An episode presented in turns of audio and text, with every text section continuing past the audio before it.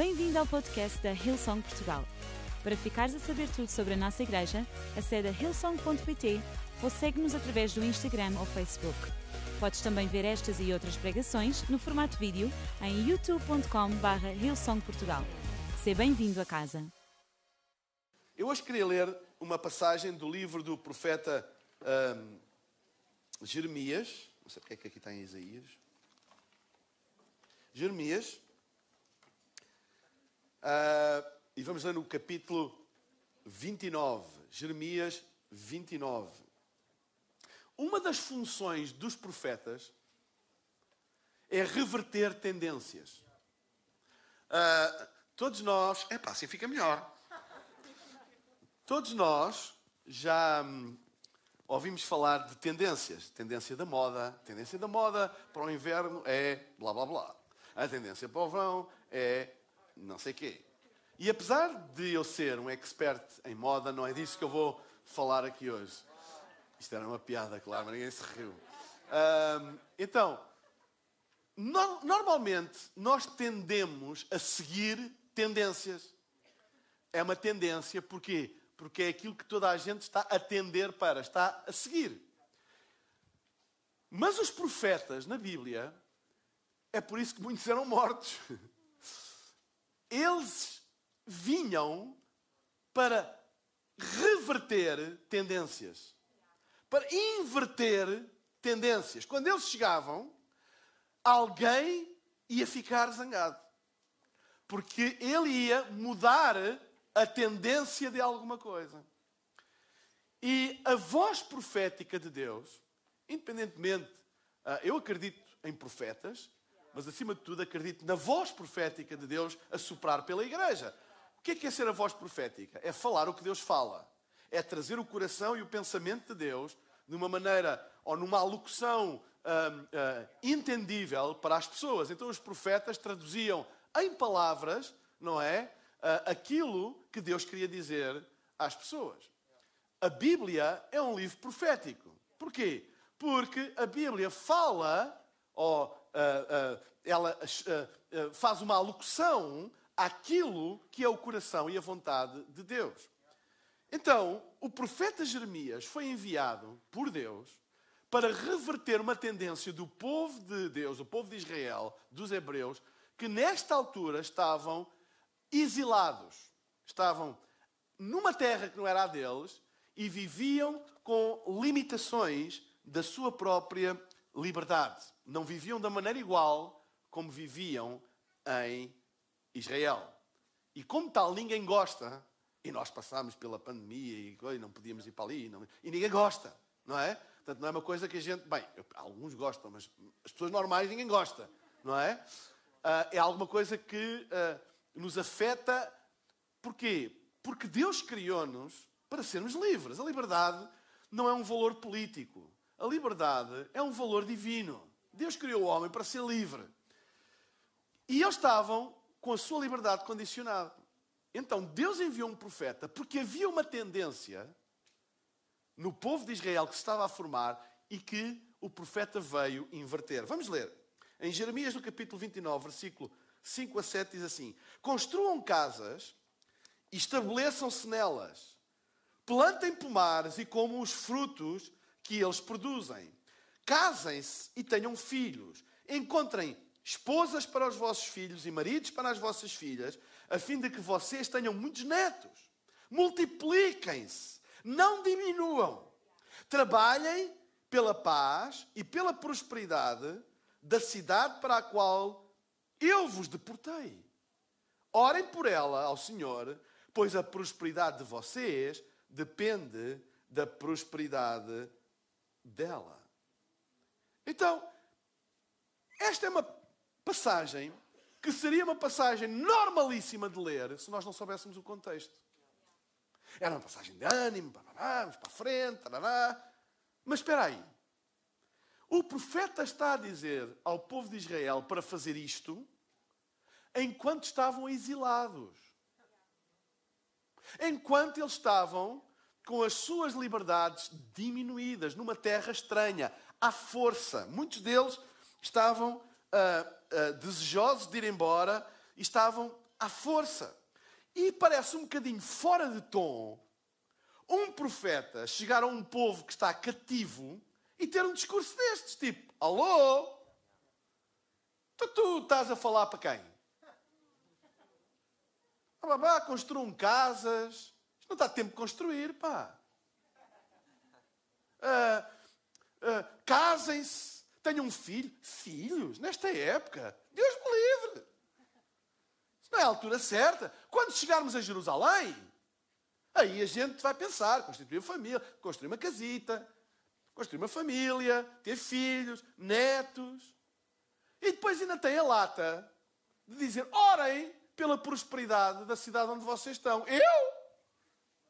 Eu oro é pela que até à morte, que nos deixem ir embora. Que coisa estranha. É interessante que mais à frente, no versículo 11, há um versículo que muitos de nós conhecemos e citamos muitas vezes, mas que é neste contexto que é dito. Diz assim: Porque eu sei os planos que tenho para vocês, diz o Senhor. São planos de bem e não de mal, para vos dar um futuro pelo qual anseiam. Como é que o profeta, depois de dizer o que disse, ele diz assim: Ei, eu sei que isto pode soar muito estranho, mas Deus, os planos que Deus tem para vocês são de bem, não são de mal. E são para vos dar um futuro, uma esperança que vocês anseiam. O que é que eles ansiavam? Voltar para Jerusalém. Como é que o profeta vem agora dizer para eles construírem casas, casarem-se, estabelecerem família, no fundo plantarem-se onde estão, contribuírem para o bem, para a paz, para a prosperidade da cidade onde estão, exilados. Como é que isso é de bem? Ele diz: Ei, é de bem. Deus sempre faz todas as coisas para o bem. E eu queria falar sobre vocês, eh, com vocês acerca disto, porque muitas vezes nós pensamos que momentos de desafio, momentos de crise, momentos de obstáculos, momentos de, de, de enfrentar problemas, são momentos para pararmos, para hold on, não é? Como se diz em português, uh, aguenta os cavalos, uh, uh, não faças planos, deixa de estar, deixa ver o que é que isto vai dar, deixa ver o que é que vai acontecer, está tudo muito incerto, etc, etc. A, a, a grande pergunta é: quando é que tu achas que as coisas vão deixar de estar incertas? Como, para nós, nós soubéssemos o dia da manhã. Há aqui alguém que sabe o dia. Ninguém sabe o dia da manhã. Se a incerteza é saber o dia da manhã, todos os dias são incertos. Se essa é a incerteza, então tu pensas, ah, não, mas as previsões, ok, as previsões, não é? As previsões são previsões, não são certezas. Então, se a incerteza sobre a qual tu dizes não querer construir é o saber ou ter previsões do dia da manhã. Deixa-me dar-te um conselho: nunca construas nada na vida, porque tu nunca sabes o dia da manhã. Mas se as certezas que nós precisamos não é acerca de como é que vai ser o dia da manhã, mas de estarmos fundados em quem tem nas suas mãos o dia da manhã, então nós podemos construir em qualquer dia, porque sabemos que Ele tem o dia da manhã nas suas mãos. Nós não sabemos o dia da manhã, mas sabemos e conhecemos aquele que tem o dia da manhã nas suas mãos. E é sobre esta base que o profeta vem e traz uma alocução profética que choca as pessoas, os, o, o povo de Israel, naquela altura. E foi um choque. Como é que este homem vem nesta altura dizer para nós fazermos isto? Construir casas. Na, construir uma casa. Uh, uh, uh, Casar-me agora. Ter filhos nesta altura. Contribuir para a prosperidade. Não. Então eu queria vos falar de três coisas que eu posso retirar desta profecia do profeta Jeremias para o povo para nos ajudar a nós revertermos uma tendência. Porque o objetivo, eu vou explicar, o objetivo do profeta era reverter uma tendência que, em vez de estar a ajudar o povo, estava a prejudicá-los. O povo de Israel estava desanimado, braços embaixo, porque estava anos demais, de acordo com a percepção deles, em exílio. E começou-se a desenvolver na, na, na comunidade judaica o sentimento de abandono por parte de Deus. Deus abandonou-nos. Que era, aliás, comum na história do povo hebreu. Deus abandonou-nos. E nós pensamos assim: esses hebreus esquecem depressa. Pois é, é só os hebreus. A gente às vezes não se esquece também das coisas que Deus já fez e reclamamos e etc. Então, acho que é um problema geral. A única diferença é que os hebreus estão relatados na Bíblia, estão expostos a toda a gente e a gente não. Mas a realidade é que eles começaram a desenvolver uma mentalidade de abandono. Nós somos abandonados por Deus. Deus já não quer saber de nós. Nós nunca vamos mais voltar à nossa terra. Vamos morrer aqui na miséria, etc, etc. E começaram a agir de acordo com esta mentalidade. Ora, uma pessoa que pensa assim não tem vontade em fazer nada de bom, de construir nada, de, de contribuir para nada, quer é que isto passe e que, olha. E o profeta veio para inverter ou reverter essa tendência. E, sabem, o problema nas nossas vidas não é aquilo que se passa à nossa volta, é aquilo que se começa a passar dentro de nós. E a tendência é nós começarmos a culpar, ah, é isto, é aquilo, ou é este, ou é aquele. Mas o problema é cá dentro. É dentro de nós. Aqui há tempos alguém me perguntou, por causa de nós estarmos, não é, agora outra vez full on, etc., neste período que se chama o pós-pandemia, etc. E diz assim: qual é agora o pensamento da igreja nesta nova era pós-pandemia? E eu disse: o mesmo. Para Deus não há pré, nem nem, nem durante, nem pós, nem nada. As coisas à nossa volta podem mudar e mudam. Às vezes, a maneira como fazemos as coisas e as estratégias podem mudar e mudam, mas aqui não muda. Nós acreditamos no mesmo Deus, que tem o mesmo poder, que nos deu a mesma missão e que nos acompanha todos os dias, seja pré, durante ou pós. É o mesmo. O que é que mudou? Nada pode ter mudado à volta, mas aqui nós não devemos que nada mude, deixar que nada mude no sentido da nossa fé e da nossa confiança em Deus. O problema é quando nós deixamos que coisas exteriores mudem as interiores. E aí nós começamos a dizer: ah, é por causa disto. Ah, é por causa daquilo. Oh, a culpa é daquele que não fez isto e não me deu aquilo e não me deu esta oportunidade. Ou, bababá. ou é por causa de, da economia, ou é por causa do governo, ou é por causa da pandemia, ou é por causa. E nós começamos a encontrar razões exteriores para justificar mudanças interiores. Nós, enquanto igreja, nós não temos uma responsabilidade, eu vou dizer isto claramente, uma responsabilidade política, de nos manifestar o que é que é certo e o que é que não é certo. Isso é uma questão individual de cada um de vocês. A nossa responsabilidade como igreja é não deixar que nenhuma dessas coisas mude a fé das pessoas. E vos leve numa fé em Deus para vos afastar de Deus. Seja em que circunstâncias for. Então veio o bom do profeta Jeremias e bimba. Traz uma alocução profética, não é? Para reverter a tendência que o, que o povo estava a tomar. E deixa-me partilhar três coisas importantes deste, desta, desta história, deste contexto, para a nossa vida. Reverter tendências. Primeiro, em vez de derrubar, decidam construir. Foi a primeira. Em vez de derrubar, decidam construir. E no versículo 5: Construam casas e estabeleçam-se nelas, plantem pomares e comam os frutos que eles produzem. O que ele está a dizer é: vocês vão receber de acordo com aquilo que construírem. Ou não. Se tu constróis, recebes o fruto do que constróis. Se tu destróis, recebes o fruto do que destróis.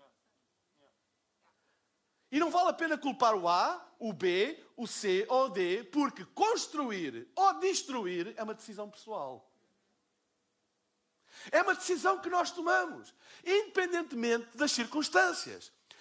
Se ele tivesse dito isto em Jerusalém, toda a gente, uau, grande palavra vinda do Senhor, bora lá pessoal, agora é que é o tempo que estamos em Jerusalém, vamos lá construir e toda a gente, uau, uau. Ei, mas ele não disse isto em Jerusalém, ele disse no exílio. E aí é que foi o problema. Porquê? Porque houve um conflito entre aquilo que Deus estava a falar ao interior deles e aquilo que se passava à volta deles. E esse conflito, e muitas vezes o que os profetas fazem é provocar um conflito no interior das pessoas é por isso que às vezes a igreja é incómoda, porque a igreja nem sempre consola, a igreja também incomoda às vezes. Alguém pode dizer amém? A palavra de Deus também consola, mas também incomoda. Às vezes a gente ouve e diz assim: hum, incha? Ai, que esta doeu. Mas o facto, a minha avó dizia: o que arde cura. Mas o facto de doer, o facto de ter provocado um conflito, é muitas vezes aquilo que Deus quer fazer para reverter uma tendência que te vai levar à destruição, que te vai levar para longe de Deus, que vai te levar para fora do propósito de Deus, o mais cedo possível. Quanto mais cedo se reverter uma tendência, menos consequências essa tendência destrutiva ou negativa tem na nossa vida, quanto mais cedo. Por isso, nunca descartes a voz profética. Deus sempre. Isto é um princípio da Bíblia. Escutem, Deus sempre manda profetas antes das coisas acontecerem, para o bem ou para o mal. Não manda é da maneira que a gente às vezes espera. Olha, vem aí o profeta não sei quantos às nações, e a gente vai ouvi-lo. Às vezes o profeta é alguém que é teu amigo e fala em nome de Deus. Ele não diz, eu vou falar em nome de Deus, mas fala e aquilo é mesmo em nome de Deus. E a gente às vezes não ouve. Porque Deus, antes das coisas acontecerem, boas ou más, Deus sempre manda profetas. Sempre, na Bíblia. Sempre, sempre. Nós sempre ouvimos antes de vermos. Para o bem e para o mal. A gente sempre ouve, antes de ver. Há sempre. Nós nunca, para uma coisa ou para outra, às vezes podemos ser apanhados de surpresa com a dimensão das coisas. Mas delas a gente, alguém já nos tinha dito para o bem. Eu lembro, alguém já tinha profetizado sobre a minha vida que isto ia acontecer. Eu não pensei que era tão grande, mas alguém tinha dito. Ou ao contrário, alguém já me tinha dito e avisado que isto ia acontecer. Eu nunca esperei que fosse tão forte. Deus sempre envia. Então é bom a gente ouvir. Ouvir. Porque profetas são preventivos. Eles mudam as tendências antes das coisas acontecerem. Uma tendência leva a algum sítio. Quando se diz assim, aquela pessoa tem tendência para o alcoolismo, o que é que está a dizer? Pode acalmar um alcoólico. Pode chegar lá. Tem uma tendência, pode chegar lá. Quando existe uma tendência, é sinal que ainda pode ser revertida a tempo, sem tu teres que experimentar a dor e, e, e, a, e, a, e a destruição de alguma coisa. É por isso que é importante nós ouvirmos, e ouvirmos, e ouvirmos a palavra de Deus. Em vez de derrubar, eu decido construir. E por isso esta exortação de construir foi feita no meio do exílio. Construir no meio do desafio, da dificuldade. Porquê? Porque o povo estava a entrar numa numa cultura entre eles de desânimo, de que não valia a pena. Ah, não vale a pena. Não construíram nada. Estavam a baixar os braços, não contribuíam. Então, uh, e pensavam que isso era legitimado pelo facto de eles não estarem na terra deles. E o que eles pensavam que o profeta vinha anunciar era a libertação deles primeiro.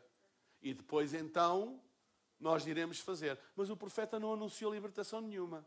O profeta falou ao dia deles, ao presente deles, e disse: O que vocês têm que fazer agora é construir casas, é plantarem-se, é construírem pomares e comerem deles, porque nós sempre vamos comer daquilo que construímos. Sempre.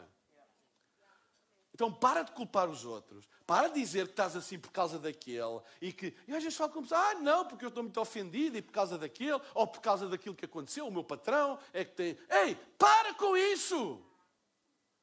Tu até podes ter algumas razões, mas quem vai na tendência destrutiva és tu. Para com isso!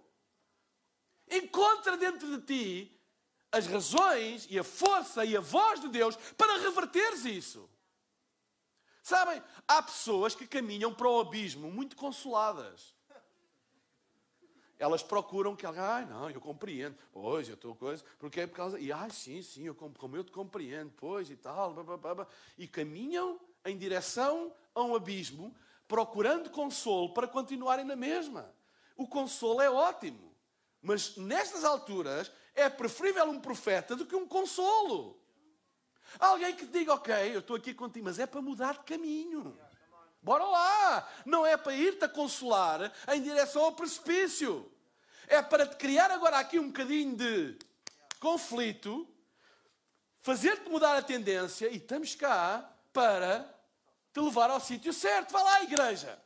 Vá lá! Às vezes nós podemos estar com alguém e se tu vês e se tu sabes que ele está aí numa direção errada, está-se afastado de Deus, está-se afastado do propósito de Deus, ele pode ter todas as razões e, e todas as lógicas e todas as desculpas, e isso pode ser tudo muito lógico, mas se tu sabes onde é que aquilo vai levar, é a nossa função profética enquanto igreja dizer o que Jeremias disse: Ok, está bem, está bem, mas bora lá, vamos lá mudar isso, nós estamos cá para te ajudar, mas anda lá. Porquê? Porque o problema não é o que se passa fora de nós, é aquilo que nós deixamos acontecer dentro de nós. Porque era o que estava a acontecer com o povo. Eles estavam, se desculpem a expressão, nas tintas já. Eles estavam completamente hum, desanimados e tipo sem contribuir para a sociedade para nada. Deixa estar. E sabem, se há uma característica do povo judeu é o seu empreendedorismo. Nós temos relatos que prosperam aqui, prosperam ali, são homens de negócios aqui, não é? é eu, eu, sem querer fazer doutrina nenhuma disto, eu creio que isto faz parte da, da mão de Deus sobre um povo. E eles estavam a, estavam a usurpar, eles estavam a corromper o seu ADN natural enquanto povo, empreendedor, uh, mobilizador, sempre fazem qualquer coisa acontecer por causa das coisas à volta deles. Ah, Deus já não quer saber de nós. Deus abandonou-nos. Ah, ah, estamos agora aqui exilados, não vale a pena. E o profeta Jeremias veio e, pimba, construam casas, casem-se, comam dos pomares que vocês plantarem. Se vocês não plantarem pomares, vão comer zero, bola, nada. Plantem. Ah, não há de comer. Planta! Não há fruta na terra. Já plantaste algum pomar? Ah, não. Então plantem. Antes de queixares, planta. Faz alguma coisa. Semeia. Tu sempre vais receber de acordo com aquilo que tu semeares. Queres comer fruta? Semeia um pomar. Ninguém come fruta de uma lixeira. Ninguém come fruta uh, de um ferro velho. Se queres comer fruta e não há, das duas uma, ou queixas-te, alguém devia plantar. Não há ninguém nesta, nesta terra que faça um pomar, pá. Podes ter essa atitude e continuas sem comer, ou aquilo que era a característica e é do povo judeu, não há, a gente faz. Não é por acaso que existem autênticos, chamam milagres, em terras que os judeus fizeram, em terras que nem frutíferas eram, eles lá inventam maneira e aquilo dá fruto. Eu não percebo nada da agricultura, mas já ouvi dizer que os judeus têm técnicas uh, um, de, de, na agricultura para produção absolutamente incríveis. Eles não estão propriamente num terreno mais, fruti, mais, mais indicado para a agricultura, mas têm. -na. O exílio não é o terreno mais indicado para construir casas, para ter filhos, para produzir. Mas eles fizeram. O profeta diz: façam onde estão. Então, queres tu entrar numa de destruição, de derrubar, ou queres entrar numa de construção e de construires? Com o que tens e aonde estás? Ou queres ter desculpas para dizer, pois, é isto, é aquilo, e teres umas palmadinhas nas costas de alguém apenas a ajudar-te, a ajudar-te, a consolar-te em direção ao precipício? Eu não quero consolar ninguém que vai na direção do precipício. Quando eu vejo alguém ir na direção de um precipício, é nossa função dizer: epá, tu tens toda a razão em muita coisa, mas para onde tu vais, vais-te dar mal. Bora lá! Muda! E foi isso que o profeta fez.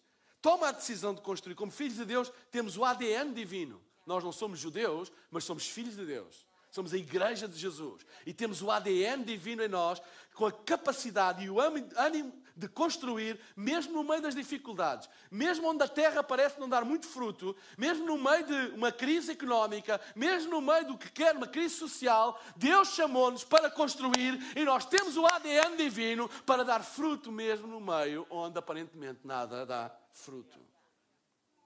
Segunda coisa, casem-se e tenham filhos. Encontrem esposas para os seus filhos, maridos para as suas filhas, a fim de que vocês tenham muitos netos. Multipliquem-se, não diminuam. Eu gosto desta frase. Multipliquem-se, não diminuem. Segundo ponto, em vez de estagnar, decidiram frutificar. Multipliquem-se, não diminuem. O que é que estava a acontecer ao povo? Como eles não se estavam a casar, como eles não estavam a ter filhos, a demografia do povo judeu no exílio estava a perder força. Quando eu ouço pessoas dizem, ah, esses números não interessam, não sabem do que é que estão a falar. Números interessam. E números têm força. Quando o Faraó, quando no nascimento de Moisés, enviou o decreto para matar as crianças, os bebés hebreus, foi porque? Qual é a razão que a Bíblia deu? Porque o número dos judeus se multiplicava muito. Ou seja, eles estavam a ganhar uma dimensão demográfica de tal ordem, numérica, eram muitos, de tal ordem, que é evidente que o peso que eles têm depois numa cultura é maior. Se nós tivermos uma comunidade muito grande de determinado país, etc., o peso que eles têm na comunidade residente torna-se maior. Mas muito maior. Faz parte da vida, é assim. Quando eu ouço dizer, ah, esse números não interessa. Isso é mentira. Isso é mentira. Os judeus sempre foram conhecidos pela capacidade que eles tinham de crescer, se reproduzirem, de frutificarem. O que estava a acontecer era uma diminuição demográfica preocupante. Por causa do desânimo, isto não é? Então, eles estavam a perder força. E o que o profeta disse: não, não, não, não, vamos inverter isso. É a altura de ter filhos, é a altura de casarem, é a altura de frutificarem, é a altura de multiplicarem e não diminuírem. Porque diminuir tira-vos força. Quanto mais vocês diminuírem demograficamente, mais longe fica o vosso sonho de voltarem à vossa terra. Ainda não viram isso? Então ele vem com esta: crescei e multiplicai-vos. Onde é que eu já ouvi isto? No jardim do Éden. Ah, mas no jardim do Éden é o local ideal para um pregador chegar e dizer: multipliquem-se. Um ambiente perfeito, uma atmosfera perfeita, tudo na ordem divina.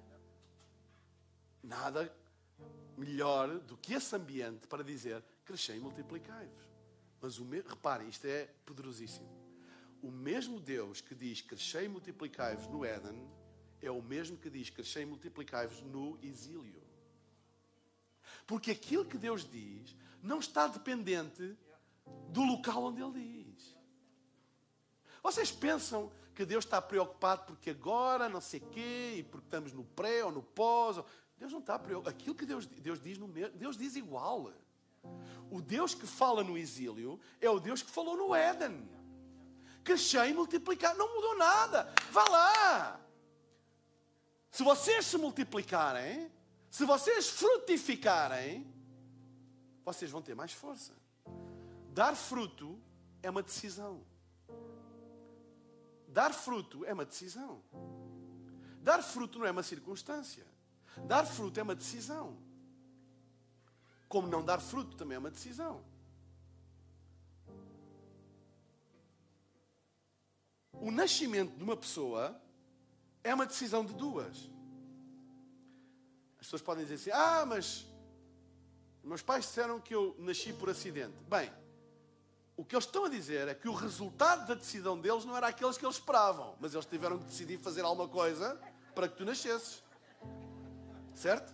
Não foi, olha, estávamos a jantar os dois e de repente. Não acreditem isso, que isso é mentira. O que eles podem dizer é: nós decidimos fazer uma coisa, mas não esperávamos que desse esse resultado. Mas decidiram. É uma decisão. É sempre uma decisão. É sempre uma decisão. E a realidade é que nós podemos. Eu agora não estou aqui a fazer uma apologia de vocês terem filhos. Estou só a dar um exemplo no natural para explicar o espiritual. Nós podemos ter filhos em qualquer circunstância. Com a economia favorável ou desfavorável. É uma decisão, ter ou não ter. Nós não podemos dizer que são as circunstâncias que nos impedem de multiplicar. Não. É a percepção de futuro que as circunstâncias trazem até nós que nos condicionam as nossas decisões. Não são as circunstâncias, é a percepção. Isto não está bom. Isto não vai ficar bom. É melhor aguardar. Agora não é o tempo certo. Existe algum decreto de dizer este não é o tempo certo de ter filhos? Não. É uma percepção. O profeta veio e veio chocar essa percepção que toda a gente tinha. Vocês estão a perder força porque estão a perder demografia. Tenham filhos. O que é que ele está a dizer? Ele não sabe onde é que estão. Tenham filhos. O mesmo Deus que falou no paraíso, crescei e multiplicai-vos, é o mesmo que fala no exílio. Para Deus, sabem uma coisa? Deus fala, ponto final. Deus não é determinado, aquilo que Deus fala não é determinado pelo lugar, pelas circunstâncias, pelo país, pela nacionalidade, pela economia. Não, nada daquilo que Deus fala é determinado por nada destas coisas. Quando me perguntaram como é que é o pensamento da igreja antes e depois, no pós-pandemia, no pré, é o mesmo. Deus fala a mesma coisa, Deus diz a mesma coisa, Deus está no trono a falar a mesma coisa. Crescei e multiplicai. Dar fruto é uma decisão. E o profeta estava a dizer: a vossa decisão, baseada na percepção que vocês têm, está a matar o meu povo, está a tirar força, está a tirar poder. Casem-se, tenham filhos, cresçam ganhem força. Crescei e multiplicai-vos. Ah, esta não é a altura de trazer ainda pessoas à igreja. É sempre a altura de trazer pessoas à igreja. É sempre. Ah, eu não sei se é a altura certa de falar de Jesus a alguém. É sempre a altura certa. Ah, eu não sei se é a altura certa de compartilhar o Evangelho. É sempre a altura certa. Imaginem alguém chegar ao pé de Deus e perguntar: Achas que devo compartilhar a tua palavra com aquela pessoa? E Deus dizer: Não, acho que não é o tempo. São desculpas para as nossas percepções. Às vezes, quando uma pessoa se afasta de Deus, tem N argumentos, mas a pergunta que eu faço sempre foi: Tu ouviste isso de Deus? Foi Deus que te disse para tomares essa decisão? Ah, eu acabei porque coisa e, e isto e aquilo, etc. Eu pergunto, mas foi, ouviste de Deus? Deus a dizer-te? Foi Deus? Onde é? Leste na palavra de Deus? Deus a dizer-te? Tipo, não fales mais que aquela pessoa. Ou, uh, Deixa de vir à casa de Deus. Diz-me onde é que tu leste, em que versículo é que tu leste. Ou se tens a ousadia de dizer que ouviste o Espírito Santo dizer isso ao teu coração. Ou é o poder da tua percepção a colocar-se em cima do poder da palavra de Deus. Vocês estão a entender o que eu estou a dizer? Porque dar fruto não é circunstancial, é uma decisão. E o profeta estava a pôr a responsabilidade eles estavam a pôr a responsabilidade em Deus. Deus, quando for o teu tempo, Deus, quando for o teu tempo, Deus vai me libertar. Deus, ei, e o profeta veio e trouxe a responsabilidade individual a deles. Cresçam, multipliquem-se, que a força do povo judeu volte de novo, que esse vosso espírito empreendedor, que é capaz de dar a volta à situação, volte de novo e vocês vão ver, vocês vão ver o que é que vai acontecer. Reverter tendências. E terceiro e último lugar.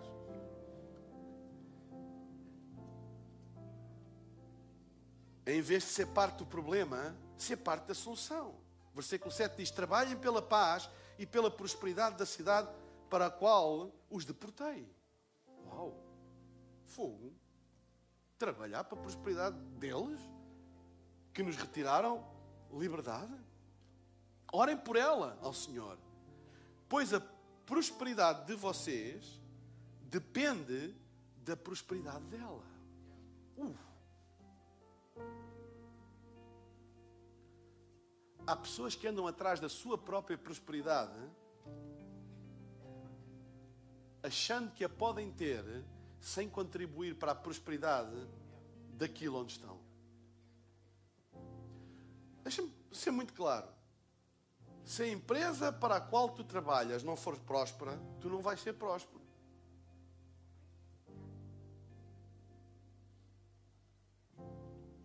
Entendem o que eu estou a dizer? Tu não vais ser próspero. Ah, é muito mais fácil nós amaldiçoarmos as coisas do que contribuímos para a prosperidade delas. E ora Deus para que a igreja seja uma força de prosperidade nesta nação.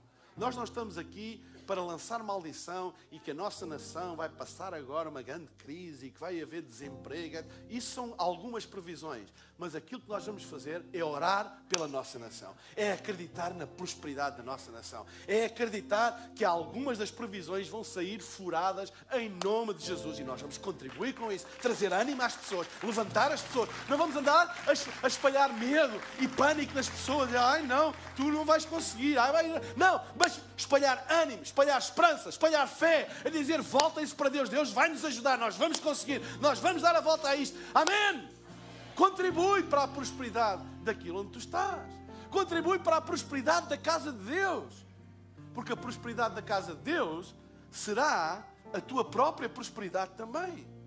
Se tu contribuis para o enfraquecimento, eles estavam a contribuir para o enfraquecimento do povo judeu. E isso estava a enfraquecê-los a todos. Lembra-te disso. Lembra-te que é a tua contribuição ser parte da solução e não do problema. O mundo está cheio de gente negativa, de gente que ama dar mais notícias. Eu gosto desta competição com a Priscila. Quem é que traz as melhores notícias aqui ao pessoal hoje? Porque o mundo está cheio de gente a trazer mais notícias, gente a trazer acusações aos outros e por causa disto. E, sabem, Aquelas pessoas quando pedem para falar connosco e a gente já sabe que vão fazer queixas deste e do outro e daquele e que aquilo e lá, lá, lá. E que criam um, um clima de desânimo, etc. E depois há aquelas pessoas que eu sei, se eu estiver com elas, elas têm sempre uma palavra de esperança. Mesmo que tenhamos a falar de algum problema, alguma dificuldade, elas têm sempre uma palavra de esperança, de ânimo, dizer vamos lá, bora lá, etc. E a igreja não é o homem triste da festa. A igreja é o homem que puxa pelo ambiente da festa, a dizer: vamos lá embora, vamos lá embora. Mesmo que doa às vezes, mesmo que arda às vezes. O profeta foi enviado por Deus para reverter a tendência que estava a destruir o povo, para os pôr de novo no caminho de Deus, para a prosperidade deles próprios. Eles estavam com o foco num futuro uh, indefinido. Um dia, talvez. E ele trouxe o foco agora. Deixa lá o dia. É agora. O que é que podem fazer agora? Constrói casas, casas, plantem árvores, comam do fruto delas. Uh, tenham filhos, multipliquem, orem pela cidade onde vocês estão, contribuam para a prosperidade da cidade, façam alguma coisa agora. Aquelas decisões baseadas no epá, talvez, e um dia, pois e tal, etc. São muito, podem ser muito como é que eu ia dizer, muito teóricas, até muito bonitas. Um dia Deus vai me dirigir. Quando for o tempo de Deus, é uma coisa muito. Ai, quando for o tempo de Deus. Quando, sabem, há coisas que o tempo de Deus é sempre. Quando for o tempo de Deus, eu vou falar de Jesus a alguém. Quando for, isso é uma ofensa aos céus. Quando for o tempo de Deus, o tempo de Deus é agora. Fala agora. Fala agora. Claro que há coisas na nossa vida que têm um tempo de acontecer, mas há outras que a Bíblia é tão clara. Fala agora, quando for o tempo de Deus, eu volto para a igreja. É tipo Deus a dizer: aguenta aí, não volte já. Não volte já para a minha casa. Aguenta-te aí mais um bocado. Vocês acreditam mesmo nisso que estão a dizer? Claro que não acreditam. Vocês sabem que não é verdade. O tempo de Deus é agora. Ah, ainda não é o tempo de me reconciliar com aquela pessoa. Deus está a dizer: não, odeia ainda mais um bocadinho, dá-lhe mais, não, fica zangada com ela mais uns dias, não é o tempo, vai, continua, continua a dizer mal dela, continua a, a, a, mudar de passeio quando ela passa, porque ainda não é o meu tempo, ainda não é o meu tempo. Não é o meu tempo. Eu estou contigo. Eu estou contigo nessa luta desse ódio. Vocês acreditam mesmo nisso? Claro que não. É uma ofensa nós vimos com essas desculpas. Não é o tempo, não é o tempo, não é o tempo. Claro que há coisas que não é o tempo, coisas de Deus para a nossa vida, promessas de Deus, ainda não veio o tempo, mas há outras. Como não é o tempo? Se ele já falou, se ele já disse. É a mesma coisa que Jesus disse: Ide por todo o mundo, pregai o Evangelho a toda a criatura. Quem querer for batizado será salvo, quem não querer será condenado. E os discípulos disseram: Quando chegar o teu tempo, nós iremos fazer isso. Tá, tá. Não, quando chegar o teu tempo. É agora! É agora. E o profeta veio reverter essa tendência. Pergunta muito simples: estás tu a contribuir para a prosperidade onde tu estás ou estás tu a contribuir para a miséria onde tu estás? Contribui para a prosperidade onde tu estás? Sempre estás num grupo, contribuis para a prosperidade ou para a miséria? És tu que traz sempre o.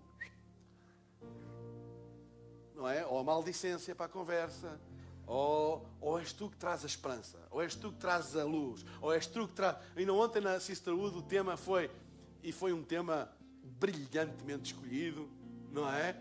Pela minha mulher, acende uma luz. Ei, és tu. Há um programa na televisão que é o último apaga a luz, não é? Ou havia? Eu acho que havia, havia. O último apaga a luz. Havia. Mas é daqueles programas lá no canal 2, assim mais mas havia, havia. Não sei se ainda há. É o último apaga a luz. Mas já não há. Mas havia, não havia? Pronto. Um, mas, sabem? No reino de Deus não é o último apaga a luz. É, é o primeiro que acende. Eu quero ser o primeiro a acender a luz. Imaginem que nós temos esta missão. Há trevas ali. Há trevas naquela pessoa. Há trevas naquele grupo. Há trevas naquela empresa, há trevas naquele ambiente, mas eu vou ser o primeiro a acender a luz. Eu vou ser o primeiro a acender a luz. E não sou aquele que anda sempre a apagar a luz. Não é? Aquelas pessoas que estão sempre a tirar a esperança, sempre a tirar o, o foco no futuro, o ânimo, sempre, sempre com coisinhas, sempre a apagar a luz. Mas que eu seja o primeiro a acender a luz. Onde há trevas, eu vou lá e acendo a luz. Amém? Em vez de ser parte do problema, sou parte da solução. Invertendo, revertendo a tendência. E eu acredito que Deus está a trazer uma voz profética, mais do que um profeta, assim, uma voz profética. E ora Deus porque tu abras os teus ouvidos hoje. E tu revertas a tendência. Tu vais a tempo, reverte a tendência. Se tu sabes que estás afastado de Deus, reverte a tendência. Tu hoje podes reverter a tendência e voltar-te para Deus podes receber Jesus hoje. Podes ter um encontro pessoal com Deus agora mesmo. Tens estado longe de Deus ou nunca o conheceste. Podes reverter hoje a tendência. Estás-te a sentir afastado de Deus. Eu, sabe, ninguém se afasta de Deus assim. Um dia estou perto, no outro dia estou a 100 km. Não. É passo a passo. É passo a passo é uma coisinha aqui, uma coisinha ali, uma coisinha aqui, perdemos o hábito, e depois perdemos sei quê, e depois vem uma ofensazinha, e depois vem uma coisa que a gente não, não gosta muito, e depois vem uma nenené, e depois nenené, e a gente vai somando, somando, somando, somando, somando, e quando a gente olha, está longe. E às vezes depois começamos a justificar porque é que estamos longe, e porque é isto, e porque é aquilo. Ei! Que nós possamos abrir os nossos ouvidos e ouvir os profetas de Deus. Eu não estou a dizer que eu sou um profeta de Deus, eu sou um pastor. Mas ouvir a voz profética de Deus. E a igreja é a voz profética de Deus. E ouvir. Dizer assim, oh não, eu tenho que reverter esta tendência. Eu tenho que reverter esta tendência. E às vezes pode não ser na tua própria vida, mas pode ser em alguma coisa onde tu estás incluído. Eu, eu, eu tenho que reverter esta tendência. Eu, onde eu estou, aquilo não está aí por bom caminho. Pode ser na tua empresa, pode ser o teu grupo de trabalho, pode ser na escola, uh, pode ser um grupo de amigos, pode ser, e, e, tu sentes que a tendência, sabem, às vezes aquele poder do grupo e começa a haver ali uma tendência destrutiva, uma tendência maldicente, uma tendência mais para as trevas, uma tendência de se afastar. Diz assim, Ei, eu, eu, eu tenho que reverter esta tendência, eu tenho que acender uma luz.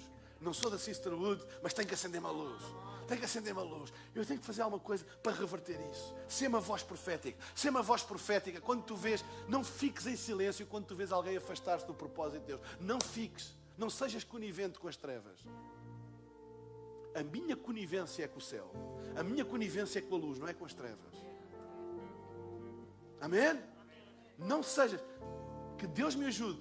Eu quero manter este compromisso que eu tenho com Deus. Eu não sou conivente com as trevas. Nem que seja com o meu melhor amigo. Eu não sou conivente com as trevas.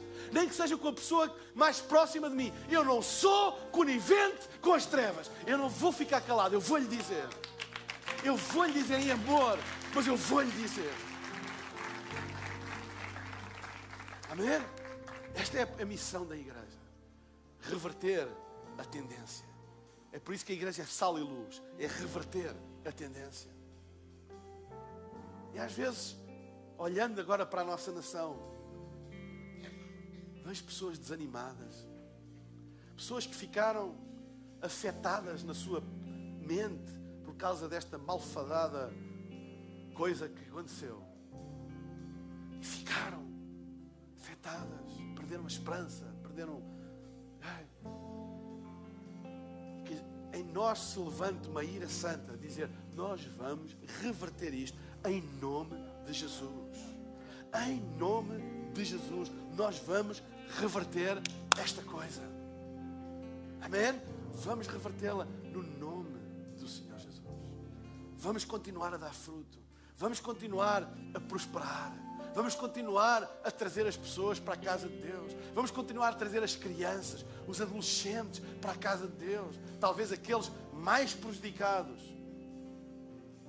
em tudo isto que nos, que, que nos aconteceu. Foram as crianças prejudicadas, muitas delas dizem irreversivelmente na sua aprendizagem cognitiva, na sua, por causa de todas estas coisas que foram feitas e mudanças e etc, e etc, e escolas que fecham e, e, e amigos que se perdem e, e, crianças a viver isoladas meses e meses e meses e meses. Claro que isto tem repercussões, mas eu acredito que a igreja pode ajudar a reverter essa tendência e a restaurar aquilo que foi danificado. Amém? E vermos uma geração melhor do que nunca. Amém? Vamos acreditar. Deixem-me dizer-vos uma coisa para terminar, que eu disse na reunião passada, na, na das nove e meia.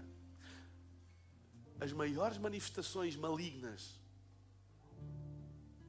na história da humanidade sempre foram com crianças.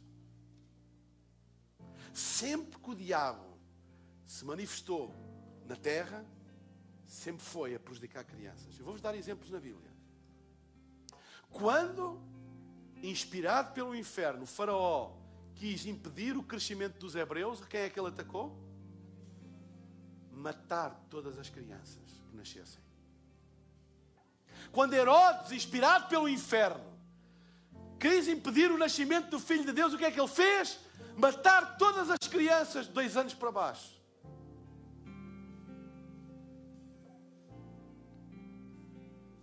Há sempre um ataque à geração que está a nascer quando o inimigo quer fazer alguma coisa forte na terra. Sempre. E se há coisa que eu aprendi a discernir nos tempos da mão do inferno, é quando as crianças começam a ser afetadas e ninguém luta por elas. Traz as crianças à, Hillsong Kids para que tudo aqui de uns anos não estejas a entregar um pedido de oração para orarmos para os teus filhos que não querem nada com Deus.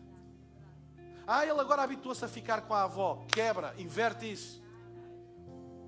Inverte. Senão um dia isso vai-te cair em cima. Inverte. O diabo sempre ataca por aí. Sempre. Porque ele sabe, vou-vos dizer uma coisa, espero que ninguém se escandalize. A igreja está a uma geração da sua extinção.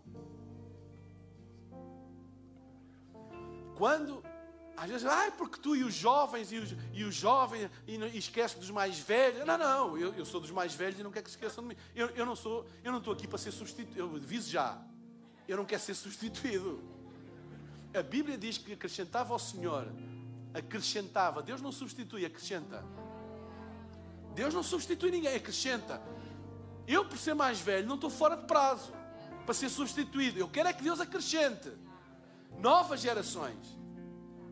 É a coisa mais diabólica, é pessoas entrarem em conflito. Ah, porque agora é o jovem. Por favor, não venham com isso para cima de mim, nunca. Que isso é diabólico.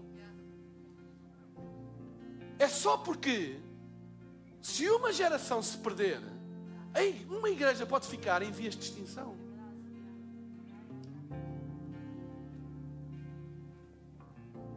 É por isso que a Bíblia diz: uma geração contará a outra. Não diz impedirá a outra, malhará na outra, mas contará a outra. Amém? Traz os teus filhos, incentiva-os, para que mais tarde eles não se tornem num pedido de oração para pais e avós. Amém? Ensina ao menino no caminho que ele deve andar, e quando crescer, ele jamais se desviará nele. Está escrito. Amém? E nós daqui a pouco vamos fazer dedicação de crianças e sempre lemos isso. Amém? Então, lembra-te, aí dá as boas-vindas às novas gerações. Que eles causam muita confusão às vezes, causam. Que eles não têm a maturidade que nós temos, é verdade. Que eles às vezes precisam que alguém lhes ensine a cultura da nossa casa e, e uma série. É verdade, é a nossa função. E então? E então? Querias o quê? Que eles chegassem feitinhos? Eu às vezes quando ouço falarem, ah, porque a gerações, a nossa igreja é mais para uma gera. Que é isso? Vai embora. É uma alegria tão grande ter, sabem, nós este ano, isso, isso é certinho, dos batismos ficamos ela por ela, mas em dedicação de crianças, ah, isso batemos o recorde este ano. Ah, isso não tenham dúvida. Eu posso dizer que o lockdown funciona. Ah, não funciona? Ah, ah bem está. Dedicações e dedicações e dedicações. E não é uma bênção. Não é uma alegria. Não é uma alegria nós termos uma igreja cheia de crianças. Não é uma alegria termos uma igreja cheia de adolescentes. Não olhamos para o futuro e dizer, uau, vai ser fantástico. Nós podemos envelhecer e ver os nossos dias a passarem, mas com a certeza que o nosso legado vai continuar. Não é isso uma alegria tão grande? Não é isso uma bênção? Toma a decisão e diz assim, não vou, porque se habituou, enquanto a igreja era online, a ficar com a avó e com o tio, ou coisa assim. Não, agora, bora lá outra vez, vamos lá outra vez, amém? Vamos ficar de pé na presença de Deus. Fecha os teus olhos. Eu queria fazer um apelo, um convite. Se tu estás aqui, nesta manhã, agora já tarde, e tu nunca deste a tua vida a Jesus, esta é a altura de tu fazeres. Esta é a altura de tu tomares esta decisão. Tu não controlas o dia da manhã, tu não sabes o dia da manhã, tu não sabes como é que vai ser o dia da manhã, mas hoje tu tens a hipótese de tomar uma decisão. E enquanto não há movimento nenhum na sala agora, por favor, porque esta é uma altura muito importante, eu queria desafiar-te, se tu nunca tomaste a decisão pessoal de dar a tua vida a Jesus, que o possas fazer agora. Eu daqui a pouco vou pedir a todas as pessoas que querem tomar esta decisão que façam um sinal levantando o seu braço. Eu vou ver, vou fazer uma oração aqui do palco e vou pedir às pessoas que levantarem o braço para no lugar onde estão, em voz baixinha, façam essa oração. Porque é que é importante isto? Porque a Bíblia diz que se tu creres no teu coração e confessares com a tua boca, serás salvo. A salvação vem pela conjugação da fé no coração e da confissão. Só isso. Talvez tu já tenhas tomado esta decisão um dia, mas tens estado longe e afastado de Deus. E hoje queres voltar para os braços do Pai. Queres fazer a tua paz com Deus, a tua reconciliação com a fé. Este apelo, este convite é para ti também. É para ti também. Então, enquanto todos temos os nossos olhos fechados, se tu queres dar a tua vida a Jesus, se queres reverter uma tendência da passar da morte para a vida, de uma eternidade sem Deus para uma eternidade com Deus,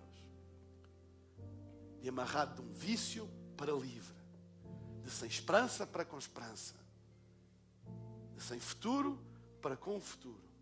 Se tu hoje queres tomar esta decisão, ou se tu hoje queres fazer a tua paz com Deus, reconciliação com a fé, voltar para os caminhos do Senhor, se tu hoje queres tomar esta decisão, eu vou pedir agora mesmo, em nome de Jesus, no lugar onde tu estás, tu levantes uma das tuas mãos só para eu ver e eu vou fazer esta oração. Eu estou a ver, eu estou a ver, eu estou a ver, eu estou a ver, estou a ver, estou a ver, estou a ver, estou a ver aqui, estou a ver ali.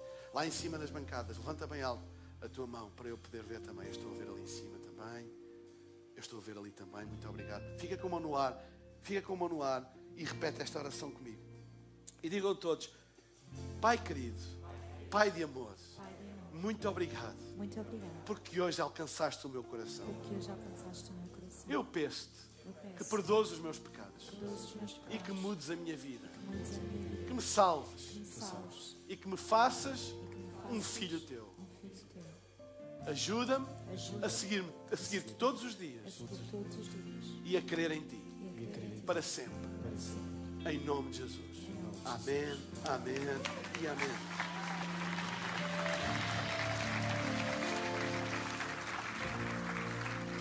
Estás a assistir online e fizeste esta oração e tomaste esta decisão, eu vou pedir que vás ao chat da plataforma onde estás a assistir e coloques o emoji da mão aberta para que a nossa equipa possa ver e também entrar em contato contigo. Se estás a assistir online, toma essa decisão também agora. Esperamos que a mensagem de hoje te tenha inspirado e encorajado. Se tomaste a decisão de seguir Jesus pela primeira vez, acede a hillsong.pt Jesus para dar o teu próximo passo. Lembramos que podes seguir-nos no Facebook e Instagram para saber tudo o que se passa na vida da nossa igreja. O melhor ainda está por vir.